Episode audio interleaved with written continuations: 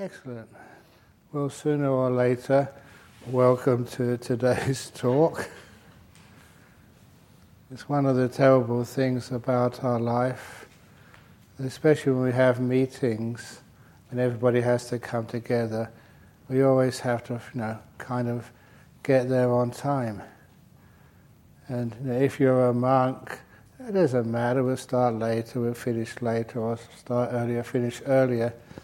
It's all right if you're the head monk. I often say the talk won't start without me. So if I'm late, it doesn't really matter. You have to wait, it starts when I start.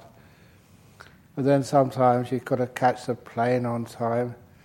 And I must say that Singapore Airlines are very strict with the time. And some of you may know that, was it last June, I gave a retreat over in Uh, Sri Lanka, and uh, at the end of the retreat, because I'm well known in there, they put me in the, the V I P lounge. I should never go there again. This was another place where rich, famous politicians and monks go before the flight departs. And I was in there plenty of time. And the flight attendants, not the flight attendants, the hostesses, said, oh yeah, got plenty of time. And then when it came to, you know, you're supposed to go to the gate. twenty minutes before they close. twenty, they close the gate twenty minutes before the flight. Yes, but at least tw- ten minutes also. So anyway, I've been flying on Singapore Airlines for so long, when it got to about twenty-five minutes before the flight, I showed the flight, the hostesses, I better get to the gate now. You know what they told to me? They said to me, they said, don't worry, Ajahn Brahm, we'll get you there on time. And that really struck me because I usually tell other people not to worry. It was the first time someone told me not to worry. And so I waited a bit longer and they said, look, I really should get to the gate. They said, look, we told you, don't worry, you know, you're V I P. V I P we always take to the gate last of all. So I stopped worrying and trusted. And by the time I did get to the gate, you could see through the window the air bridge and the aircraft separated. So I had the privilege of spending extra time in the luxury of the V I P lounge in Singapore, in uh, Chang, not in Sri Lankan airport.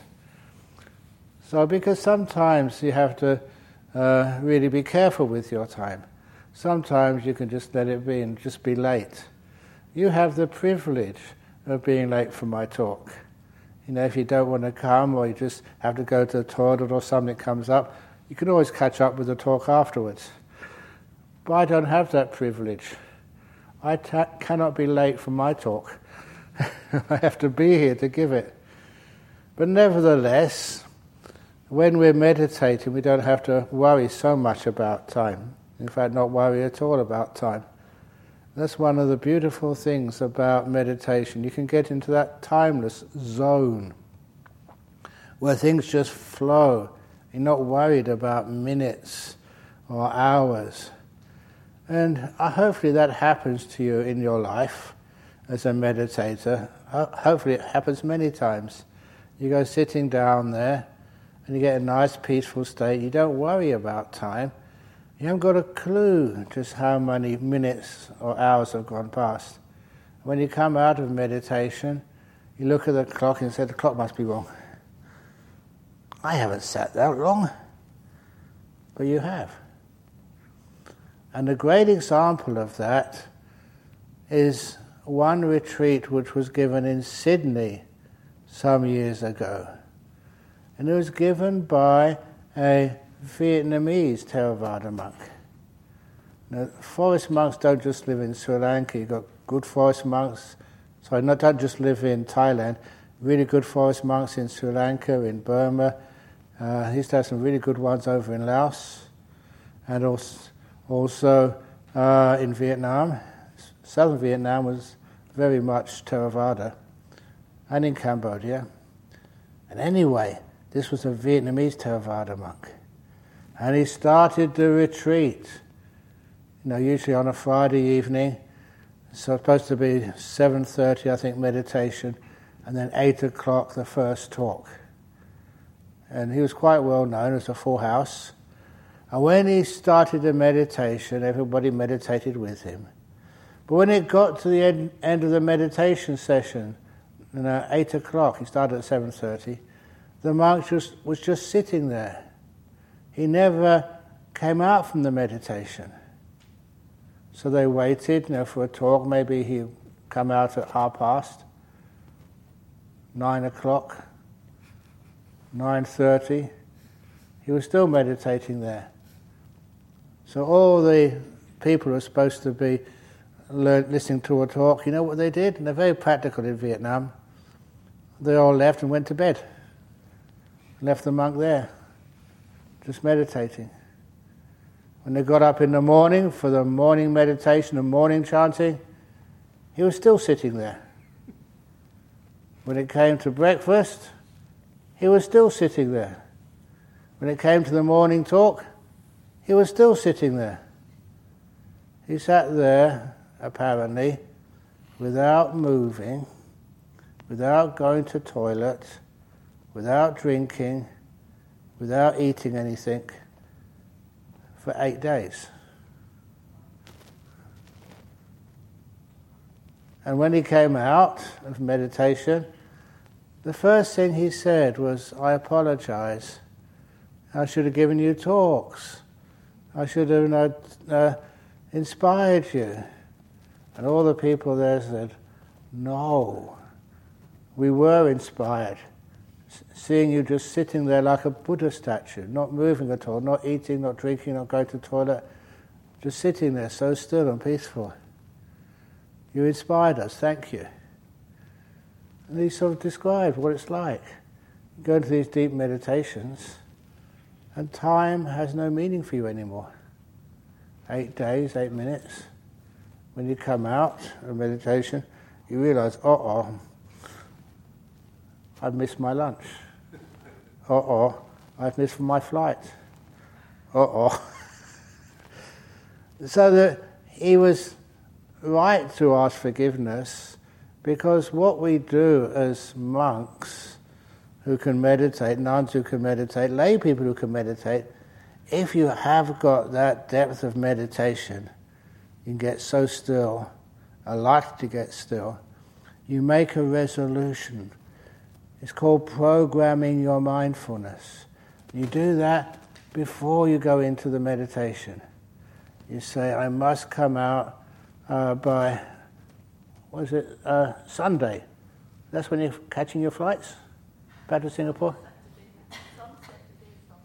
Some Saturday, some Sunday. Some Saturday, some Sunday.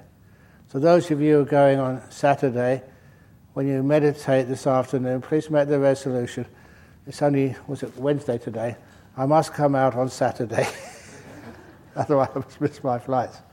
Because that's what happens. Sometimes you go in these deep meditations and you don't know just how long you're sitting for.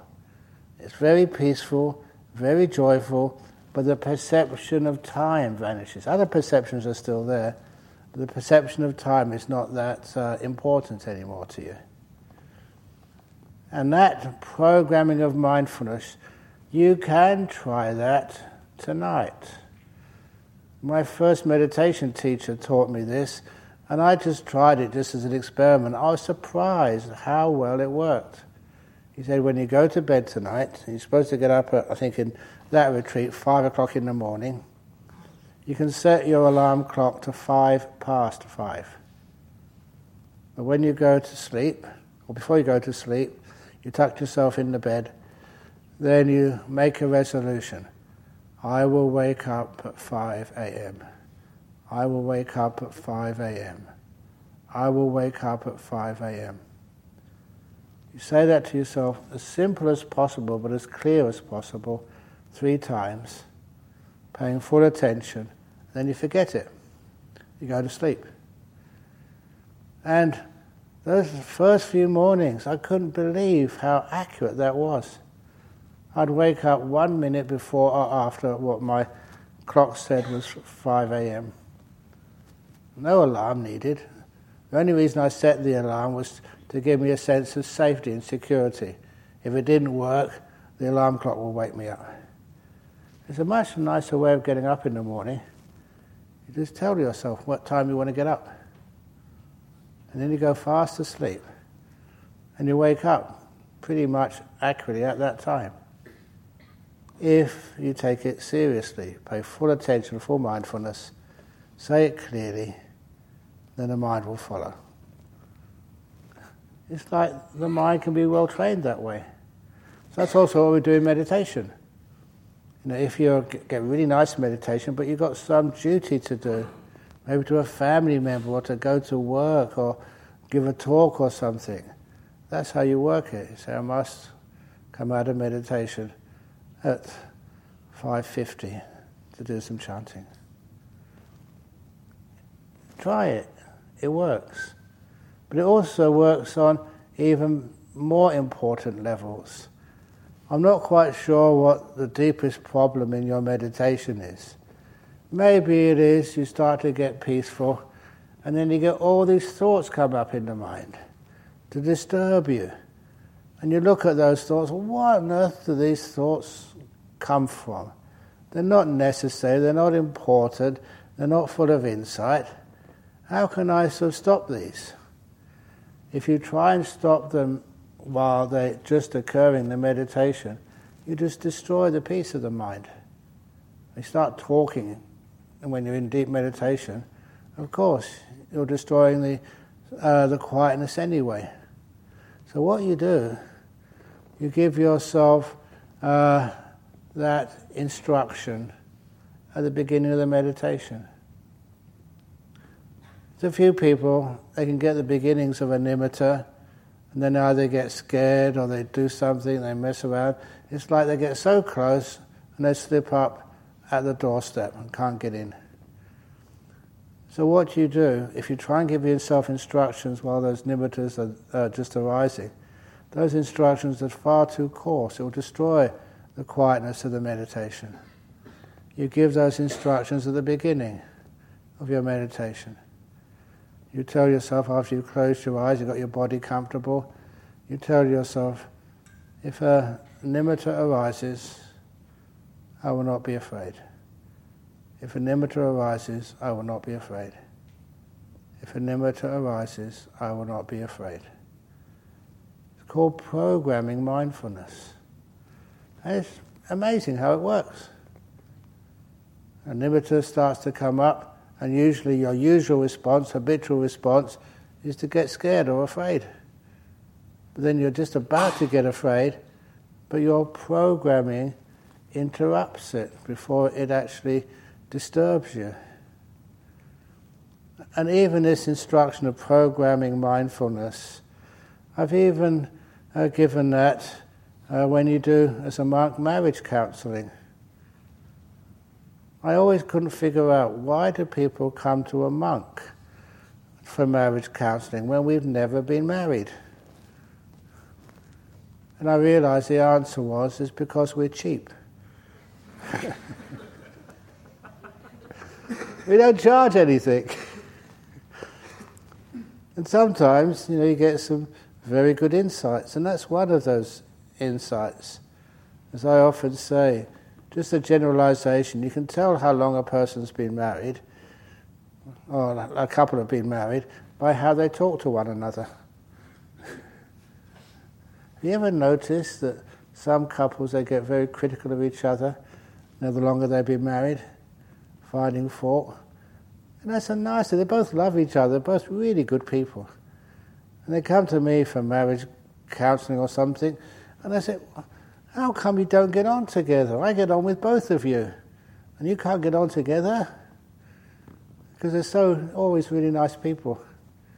But somehow or other we get into this bad habit of picking out the faults in one another. And sometimes that bad habit, I've seen it with people, I said, look, you know, just it comes out of my mouth, I start criticising my partner, and then she criticises me, and then I criticise her back. And that's the only way we talk to one another, It's just habitual. And so there is a solution to that. It's programming your mindfulness. When the partner, the problem is not there, when you're away from them, you think of them and you say to yourself, I will only say kind words to my partner. I will only say kind words to my partner. I will only say kind words to my partner. Something like that. You have to repeat that many times, many days. And then you find what happens. You go home and your partner has done something stupid, and you know, your habitual response will be, how old are you now? Don't you know just how to you know, lock the door or to drive the car? Instead of criticizing, you know, you're about to do that, but the programming of your mindfulness kicks in. Yeah, no one's perfect. You know, you, you bumped the car and got a scratch in it. We can fix that. Whatever it is, you say nice words instead of this always habitual criticizing one another. And I learned that by learning how to programming my mindfulness during meditation. And also, I don't know the relationships you have with family members, with friends, me with monks or Anagarikas in the back sitting there. You know all my tricks now, Ryan, so please share them. And that is, you know, have someone you're having a hard time with, and they come up to you in the kitchen and they say, what are you going to Jhana Grove for? I've been working here all the time. Rah, rah, rah, rah, rah, rah, rah. And you say, it makes me a kinder person so I can help you even more. You say something nice instead of something which is criticizing back. You program yourself to do that. And it's amazing it works. You can change your habitual patterns by giving yourself instructions. Clear, mindful when you're saying these instructions. Peaceful, and allow it to soak in. The one mistake which people make with programming your mindfulness is when you give too many instructions. You sit down and to meditate. Now I will watch the breath, and if a nimitta comes up, this is what I'll do. But if it doesn't come up, this is what I'll do. And if I get really restless, this is what I'll do. And if I get too tired, this is what I'll do. Your poor mind gets just so confused what it needs to do. Just one instruction at a time. And number two, don't keep repeating it. Three times is enough. The simile which I give is that when you uh, leave this retreat to go to the airport, you go in a taxi and you tell the taxi driver, I've just been on a meditation retreat, so please turn off the radio. And I don't need to talk to you. And also don't drive too fast. And also don't swerve around the corners too fast. I've got a very sensitive body. And I, I've been practicing compassion. So if any other driver wants to come in front of us, please let them come in. Don't always just cut them off. And look out for kangaroos on the path. We don't want to... And you haven't reached the front gate yet. And that's when the taxi driver says, get out. I know how to drive the taxi. You just sit in the back and shut up. And that's kind of what your mind does. One instruction, or maybe two at the most, is fine. But don't overdo it, otherwise it doesn't work. Again, always treat your mind like a friend. If you treat like, your mind like a friend, your mind becomes so compliant. You give simple instructions, and it likes doing them. So that's a little bit about programming mindfulness, but also about how to make sure that, you know, you don't sit too long. You may be surprised. Uh, okay, Ajahn Brahm, that might be for these meditators who can sit for hours, but as for me, after forty minutes, I know it's time to come out because my ne- knees are exploding in pain, my back hurts, everything hurts. And when people would ask me, said, what to do if you have those experiences of everything hurting in your body? You know that, and in your mind as well, being really restless. Because somebody came up to me once uh, one of the uh, retreats for, uh, please, an urgent interview. Why? He said, I was sitting there, I had an attack of all the hindrances, all at once. And I thought that was really weird. You can have restlessness and drowsiness at the same time. He said, yes.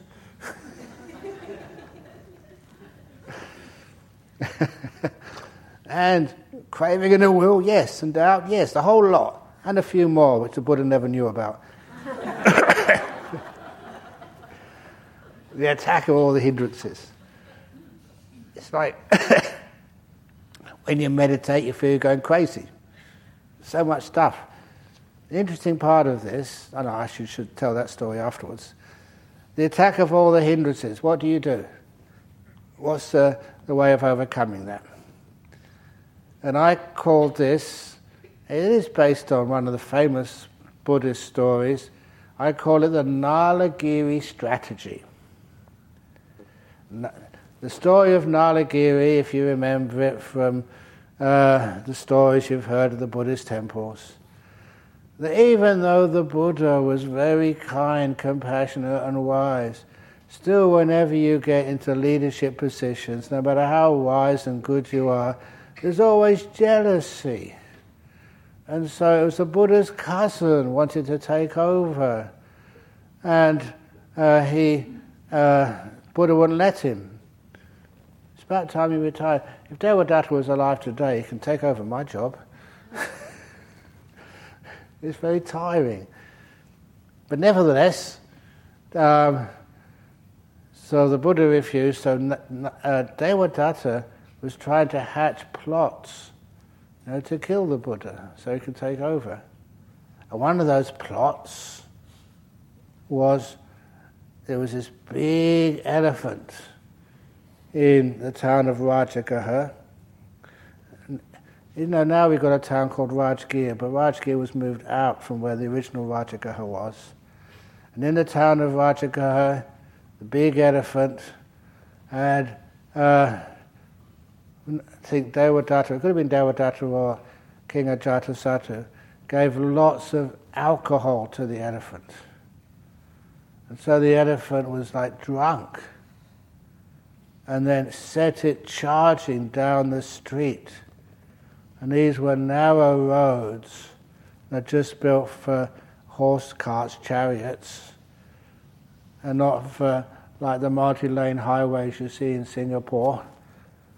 This was narrow streets, and the Buddha was coming along one of those streets on arms round with the other monks, just gently holding his bowl, receiving alms food, giving blessing, a symbol of calm, peace and compassion.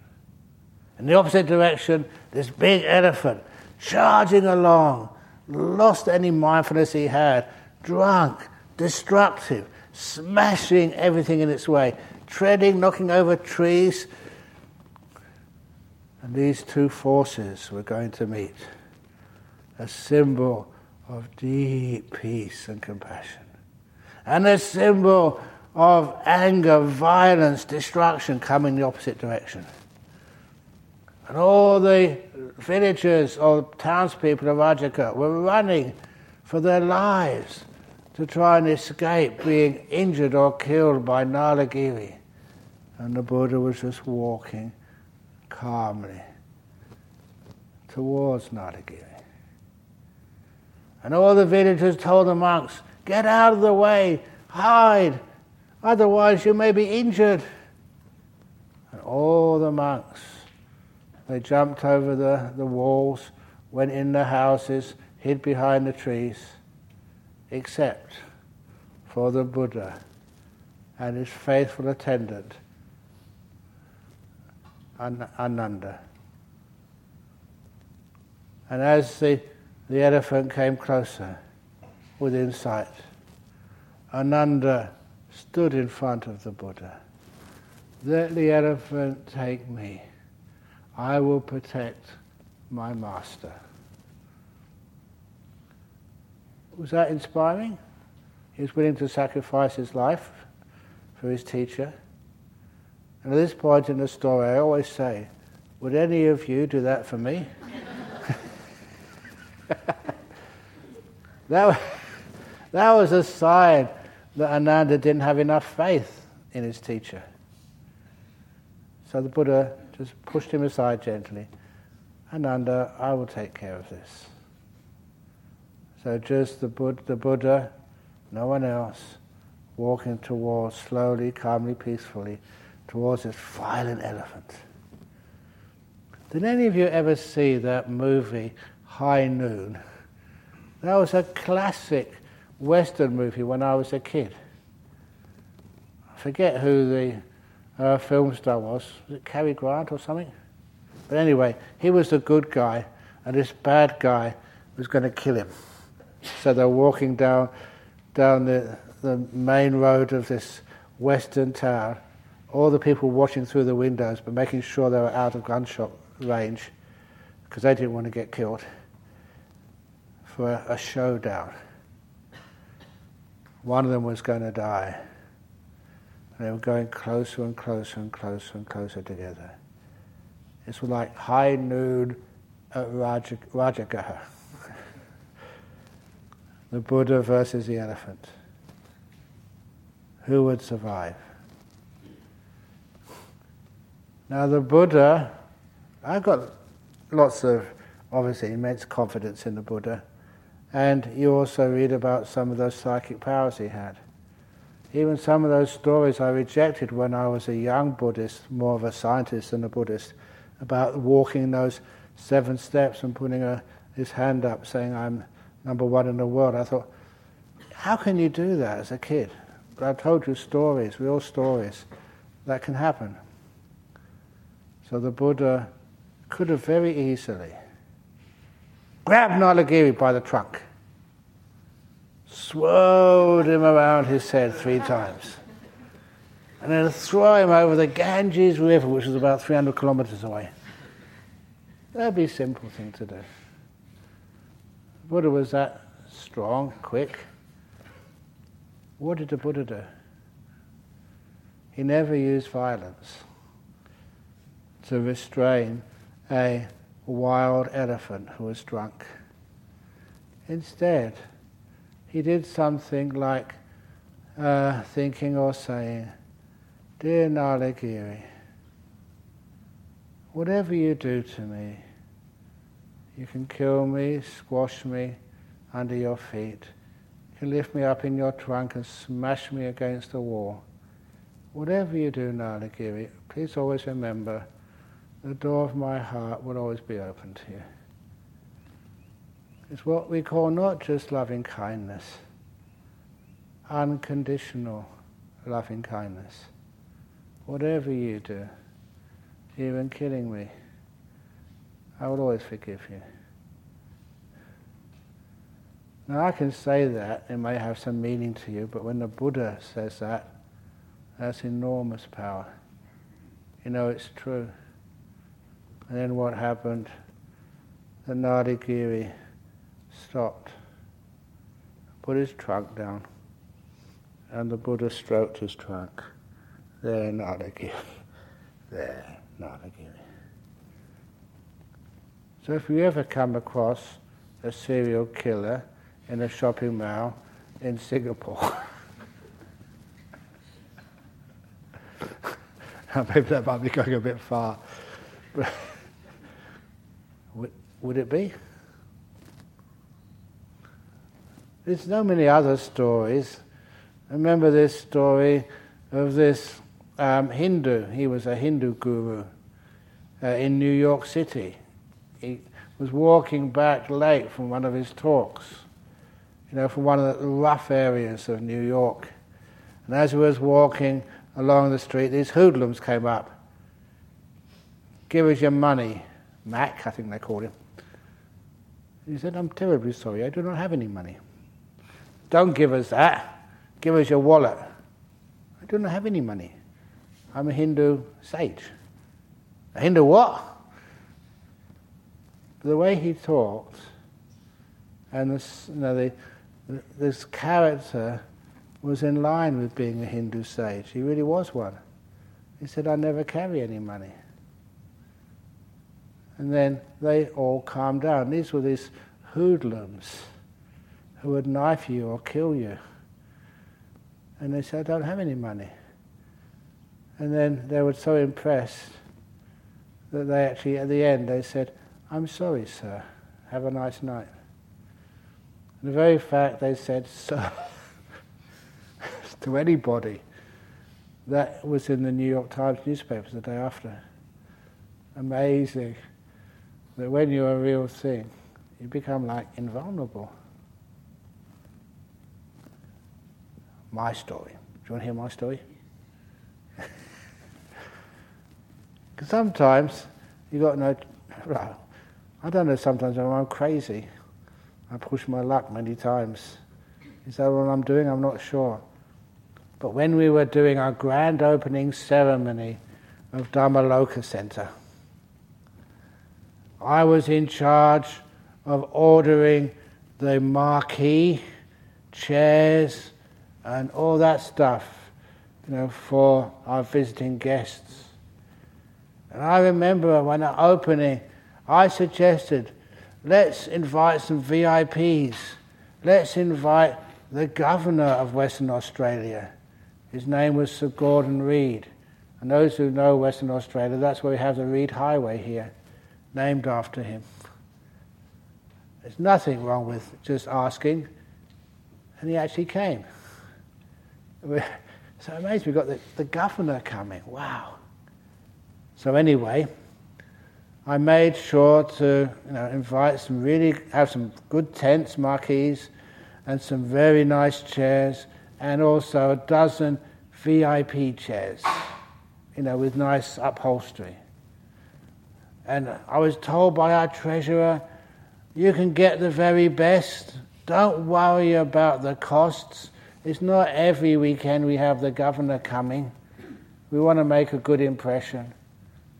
So I found a hire company in the suburb of Nedlands. That's another really rich part of Perth. So I said, what's happening? I need the very best. I said, yeah, we'll get it, get it for you, no problem. It's a bit more expensive than usual, but not that much. And so when the tent came and the chairs came, I was helping somebody else while they, they delivered all those things. And after it was all delivered, I checked. The tent was filthy.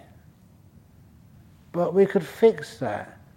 If something is wrong, you don't just complain. You think, well, what to do next? All you needed was the hoses out and to hose it down.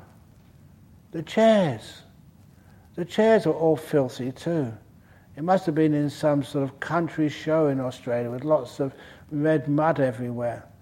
So we just got our volunteers with cloths to wipe them down, to clean them. But the V I P chairs, you couldn't fix that problem. Of those twelve V I P chairs, there was not one of those chairs had legs the same length. They wobbled. And I thought, well, what would happen? They wobbled a lot, not just a tiny bit. What would happen if the governor or his wife fell over during the ceremony? That would really be embarrassing. So what I did, I got to the phone as fast as possible, called the hire company. It was a Friday afternoon, late. I said, look, I just looked at these delivery, especially the V I P chairs, so unusable. The legs aren't the same length. We got the governor coming tomorrow. Help! And she said, she was very nice, she's the owner of this little firm, I'm terribly sorry, there must be some mistake. I'll change them straight away. Great. And so I hung up. What I didn't realise, that she doesn't change them. All the workers on a Friday afternoon had already knocked off, and they went to their usual place they go to at the end of work on a Friday, the pub. So she went into the pub, they told me, saying, the Buddhists, they want their chairs changed. And these were people who already had knocked off work, were already into their drinking. They were not happy. So when the the truck, the lorry, you know, came the second time with the new chairs, many of you know Nolamara Temple. They to actually to access it, you go down Constance Street, then you turn right into uh, Nansen Way. So the truck had turned into Nansen Way, was still going quite fast. And one of the men in the truck jumped out, it was still going fast, and came running towards us. And his hand was clenched. Where's the bloke in charge? I want to see the bloke in charge. He was really angry. He reminded me of Nalagiri. He was also quite drunk. He'd been sent back to work on a Friday evening. He was not happy. Who was the bloke in charge? I walked up to him and said, I am the bloke in charge. And he had his fist right in front of me. His eyes were wide and red. You know, like those, they call them yuccas in the, in the suttas. They got these big red eyes. And he reminded me of one of them. Ugh, I want the bloke in charge. And because his face was right in front of mine, you couldn't avoid it. I could smell the alcohol on his breath. I had to breathe too, so I breathed in more alcohol that evening than I've ever done before. It wasn't that much, but you could smell it, it's really strong. I'm the bloke in charge. Then his fist is far from my nose. Interesting thing, I had all my helpers and supporters. They stopped whatever they were doing, not to help me, but to watch. Thank you, friends. that, that often happens. I don't know what the psychology is. They just want to see, they're more interested, how's this going to turn out? The bloke in charge. And it's a training I've had for years and years and years in Thailand before, and in meditation. You don't get smart and smug. You don't say anything. You don't smile. You just stand there, peaceful and calm. It's an amazing thing what you can do, because he couldn't do anything. He was stuck too. Because to have a fight, to have an argument, it has to be, I don't know a better word, you have to have foreplay first of all. Yeah, yeah, you, yeah, you and who else? Me and my monks, me and my gang of workers. The threats escalating, and eventually until the fists fly. So I was just standing there peaceful. Because you were standing there peaceful, not doing anything, just not even spreading loving kindness, but just being peaceful. He, he could not do anything. It was a strange experience, but I knew I had him in my complete control, total power. Just by doing nothing, by not being afraid. And in that time, the truck parked, and one of the other workers, the real boss, came out. He put his hand on the workers' shoulders, said, come on, let's unload the the, um, the chairs. And I said, yeah, I'll come and give you a hand. And we walked together, no fists, Th- uh, no punches were thrown, no arguments. A very lucky monk to be able to do that. But it worked. And that's an amazing thing what you can do. One or the other, when I'm into it, I, can't, I don't know, I sometimes have a plan what I'm going to talk about, but I never keep the plans. Don't know why I even bothered to make the plans. One of the other stories which I, the monks like hearing. You know, when I was young, there was not much Buddhism which I could uh, go to or see, but there was one T V show, I think on one of the channels, you know, when I was a school teacher, I think, and that was Kung Fu. I think with the actor was David Carradine or something. But I used to watch that. And my fellow teachers at school, I was a teacher at this time, I said, oh, it's a great program. And one of them said, you know, quite uh, fairly, if that's a Buddhist monk, why is there so much violence? He had a point. And I said, it's because that's the only way that T V shows sell. Someone once told me there was a photograph of this actress in uh, in one of the big T V shows, I think Sex and the City. What's her name? One of the one of the film stars there. Sorry? No. Sarah Jessica Parker, that's it. Sarah Jessica Parker was in a coffee shop. Someone photographed her reading Opening the Door of Your Heart, my book. She was like a closet Buddhist. And so I thought, wow, I'm sure she must like that book. It's a very inspiring book. And I thought, what's going to happen next?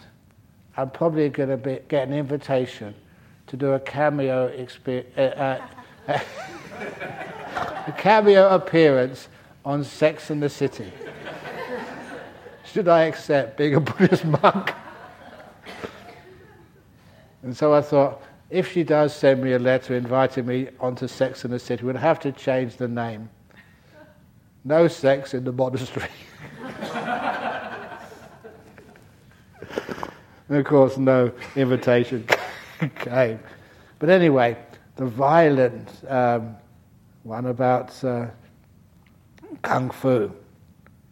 I never did any martial arts when I was young, but you know, you saw it on the T V. So on this one occasion, visiting my mother in London and going to give a talk in the Sri Lankan Vihara in Chiswick in the evening. That's the area where I grew up. So I know that so well. It's nice exercise in the evening. But there's some of those um, housing estates had actually grown much more rough than when I used to live in that area. Most of them became what they call no-go areas for the police. I was walking down one of the streets on the way to Chiswick, past one of those big housing estates. And as I was walking down the road, some of these gang members, young kids, no, thirteen, fourteen, fifteen, sixteen, I forget the age, about that age, they were congregating, meeting one another, growing in numbers, just looking for something to do for their evening. And they saw me coming towards them. Bald head, brown robes. So I must say, they weren't totally stupid, they knew who I was. So they started chanting, Buddha, Buddha, Buddha, Buddha, looking at me with his violent, threatening eyes. And as I go, go closer, the frequency of the chant got higher and louder. Buddha, Buddha, Buddha, Buddha. They were trying to intimidate me. I am rebellious, that's going to get me into big trouble one day if it already hasn't. Buddha, Buddha, Buddha, Buddha, I was not going to be scared. So I walked straight towards them. Just one monk against about a dozen hoodlums. Buddha, Buddha, Buddha, Buddha, Buddha. And as I got closer, that's when I raised my hands. In a Kung Fu pose. What I thought was a Kung Fu pose, I know nothing about Kung Fu, just what I remembered from the T V. I actually did this, absolutely stupid. But I did the Kung Fu pose and I carried on walking. Buddha, Buddha, Buddha, Buddha! And as I got close enough, they just parted. and they let me right through. It must have been a better imitation of Kung Fu than I thought. Well, what it kind of teaches you is that if you've got a good, kind mind, you do become kind of invulnerable. People don't want to hurt you or attack you. Anyway, back to the Nalagiri strategy. Why do you even mention that? Is because sometimes we have all these hindrances come at once. A lot of problems in meditation. You can't sit, you can't walk, you lay down, you can't go to sleep. Ah, your mind's going crazy. So what do you do? Just like Nalagiri. Hindrances. The door of my heart is open to you. You can make me crazy, you can kill me, you can give me no peace at all for the whole rest of my life.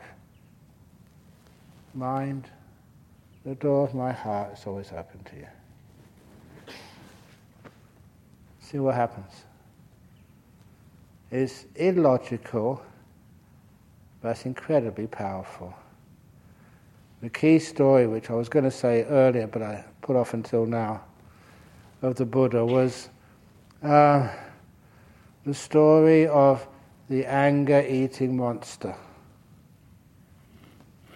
The anger-eating monster story goes like this. You may know anger-eating monsters at work or at home. This particular story, there was a lady, a nice lady, who happened to be the empress of this um, country. She was also a good Buddhist. So she went to the temple one evening, the the B F in Lavender Road, and after after the evening talk, she went back home and she found that a monster, this demon, this big, angry, violent, huge, weird-looking being had come into her palace. And all the guards, security, police, everyone who's supposed to be guarding the palace was so scared and frightened of this monster. It was much bigger than them. They didn't try and protect the palace. They hid behind the flower pots. They went into the cupboards to hide. And they let this monster go right into the main room of the palace and sit on the throne of the empress. And for some of the guards, that was a bit too much, going too far. And they said to this monster, "Get out of here, you don't belong. This is our empress's chair. You'll be in big trouble. She'll be back soon from the temple. Get out." And at every unkind word, every unkind deed or unkind thought, the monster grew an inch bigger, grew more violent. The words coming out of his mouth were even worse. And even the smell coming from his body got worse. And that just made him more upset. "Look, get out, or carve your butt out, you know, with our, our swords.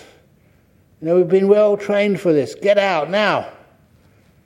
But the monster kept on growing bigger and bigger, angrier and angrier, uglier and uglier, smellier and smellier. And sometimes I ask people, because I haven't seen movies for a while, you know, what was the most scary monster in any movie? I know that some people, I haven't seen this, Alien?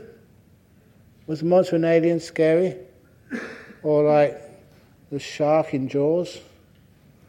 What's the most angry, what's the most dangerous monster you've ever seen? Me?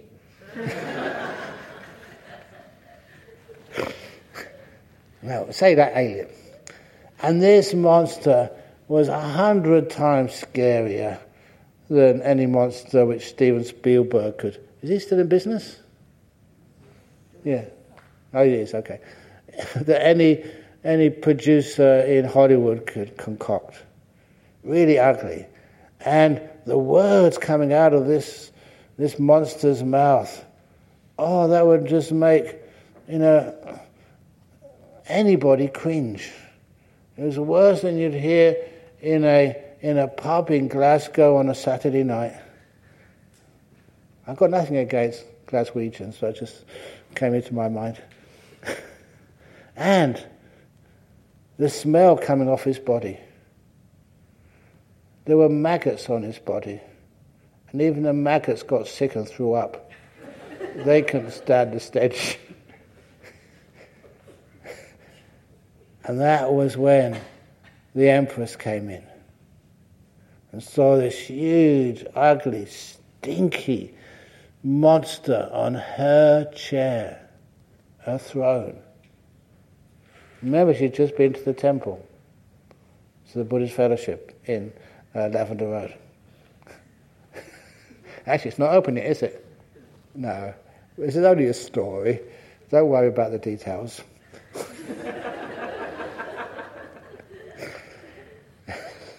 So, what did the Empress do? The reason why she was the boss, not because she was the strongest, but because she was the wisest. She knew exactly what to do. She saw that frightening, violent, disgusting monster and said, "Welcome. Thank you for dropping in. Why have you waited so long to pay me a visit? Has anyone got you a cup of tea yet? We have many types of tea in this temple. We have green tea, we have Earl Grey, we have Dilmah, even with condensed milk, if you like some condensed milk, Mister Monster.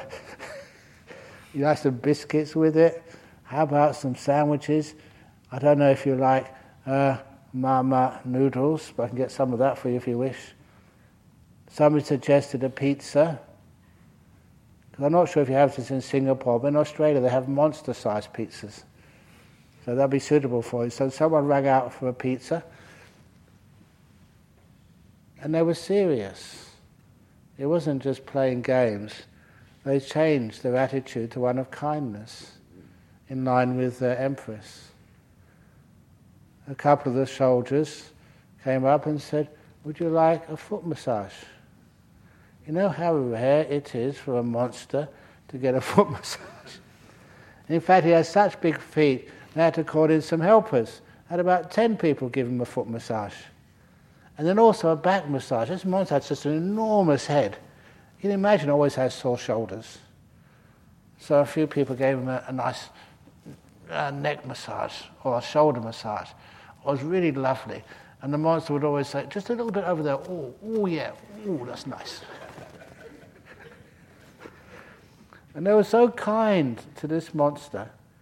And every kind act, kind word or kind thought, the monster grew an inch smaller, less ugly, less offensive in his speech, and even the smell started to improve.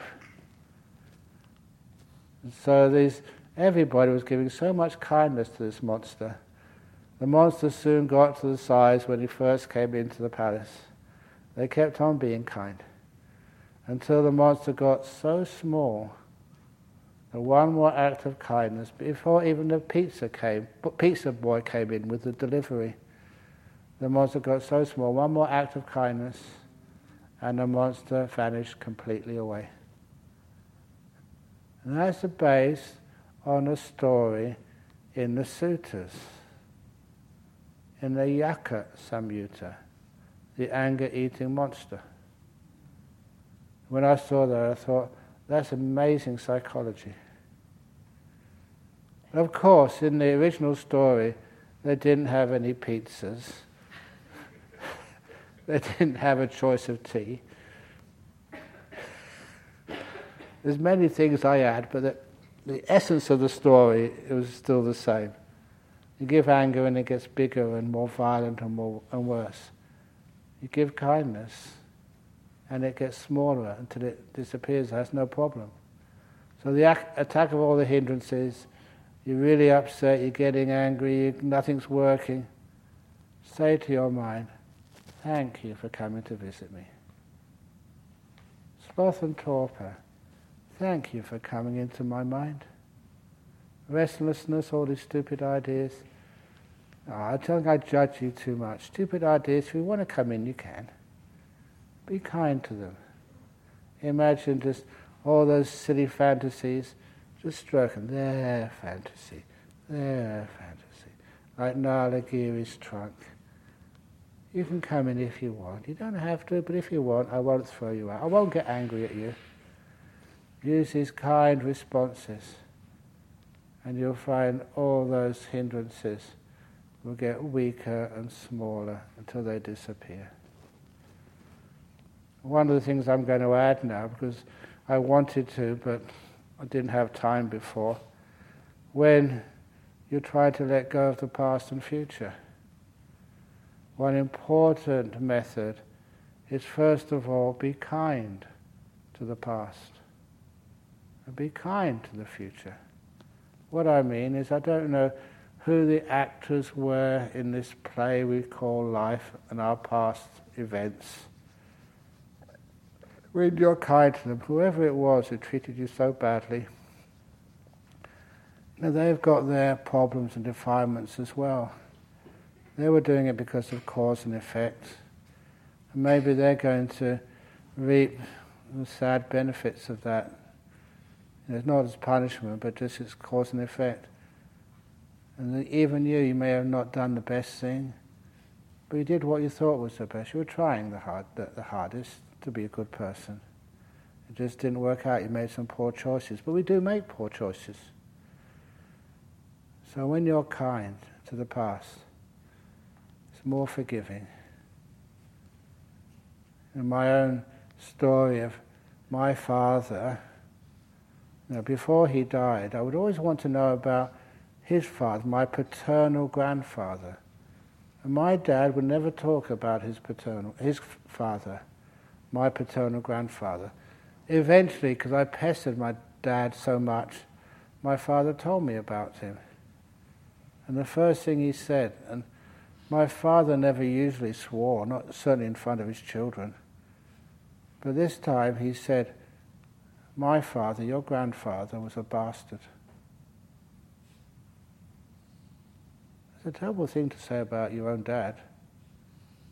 But then he explained. These were the, in the years of the Depression, you know, in Liverpool, that's where my father was from. And he said his father was a plumber. When he could get work, after work he would go to the pub, get drunk. When he'd come home, he said he'd take off his belt and he'd beat any kid who just happened to be there. Many times my own dad was the end of that belt, just because he couldn't run away fast enough. My father said, even though that hurt, that wasn't as painful as then seeing his father use the belt on his mother. He was domestic abuse, you know, really big time. And the worst thing was my father couldn't do anything. He was just a small kid. There's no one to complain to. But every time he saw that, he made a, a resolution.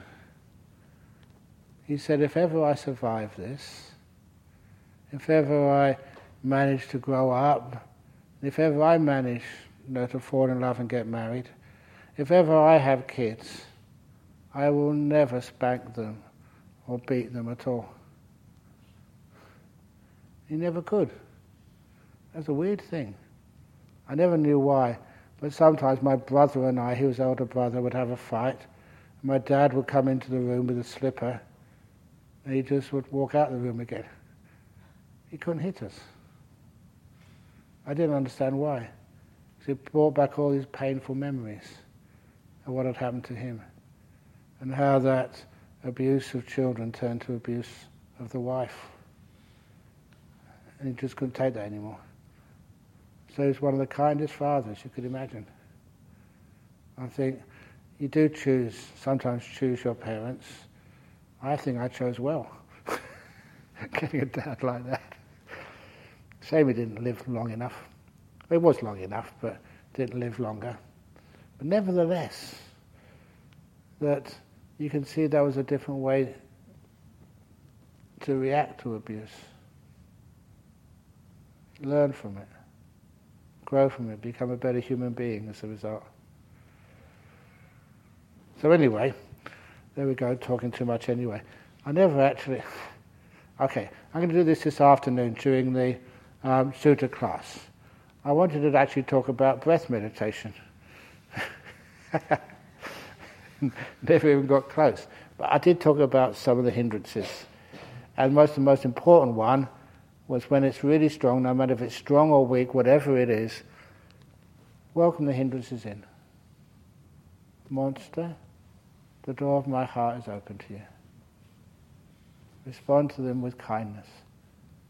And it's so easy, the past just vanishes. It's easy to let go of. It's not so heavy, not so solid, not so important for you anymore. Same with the future, with kindness. What's going to happen to you when you go back to Singapore? Be kind to the future. They're your future. It doesn't matter. If that happens, that's fine. I know how to cope. When you're kind to the future, you find even the future turns out much better than you ever expect. It's a weird thing. You can try it. And that way you can let go of past and future. Restlessness, ill will, everything tends to get weak and vanish. If you're angry at the past, it's impossible to let go of. You're kind to it. Thank you for teaching me an important lesson in life. Okay, and that helps with the meditation. If it doesn't, never mind. You could ask for your money back from your teacher. I don't get anything anyway. Just so you can't get anything back. You can ask, for, I suppose, for the tea back. Yeah. Get, get all the tea you offered me. I can give it back to you. Okay, enough. Sadhu, sadhu, sadhu.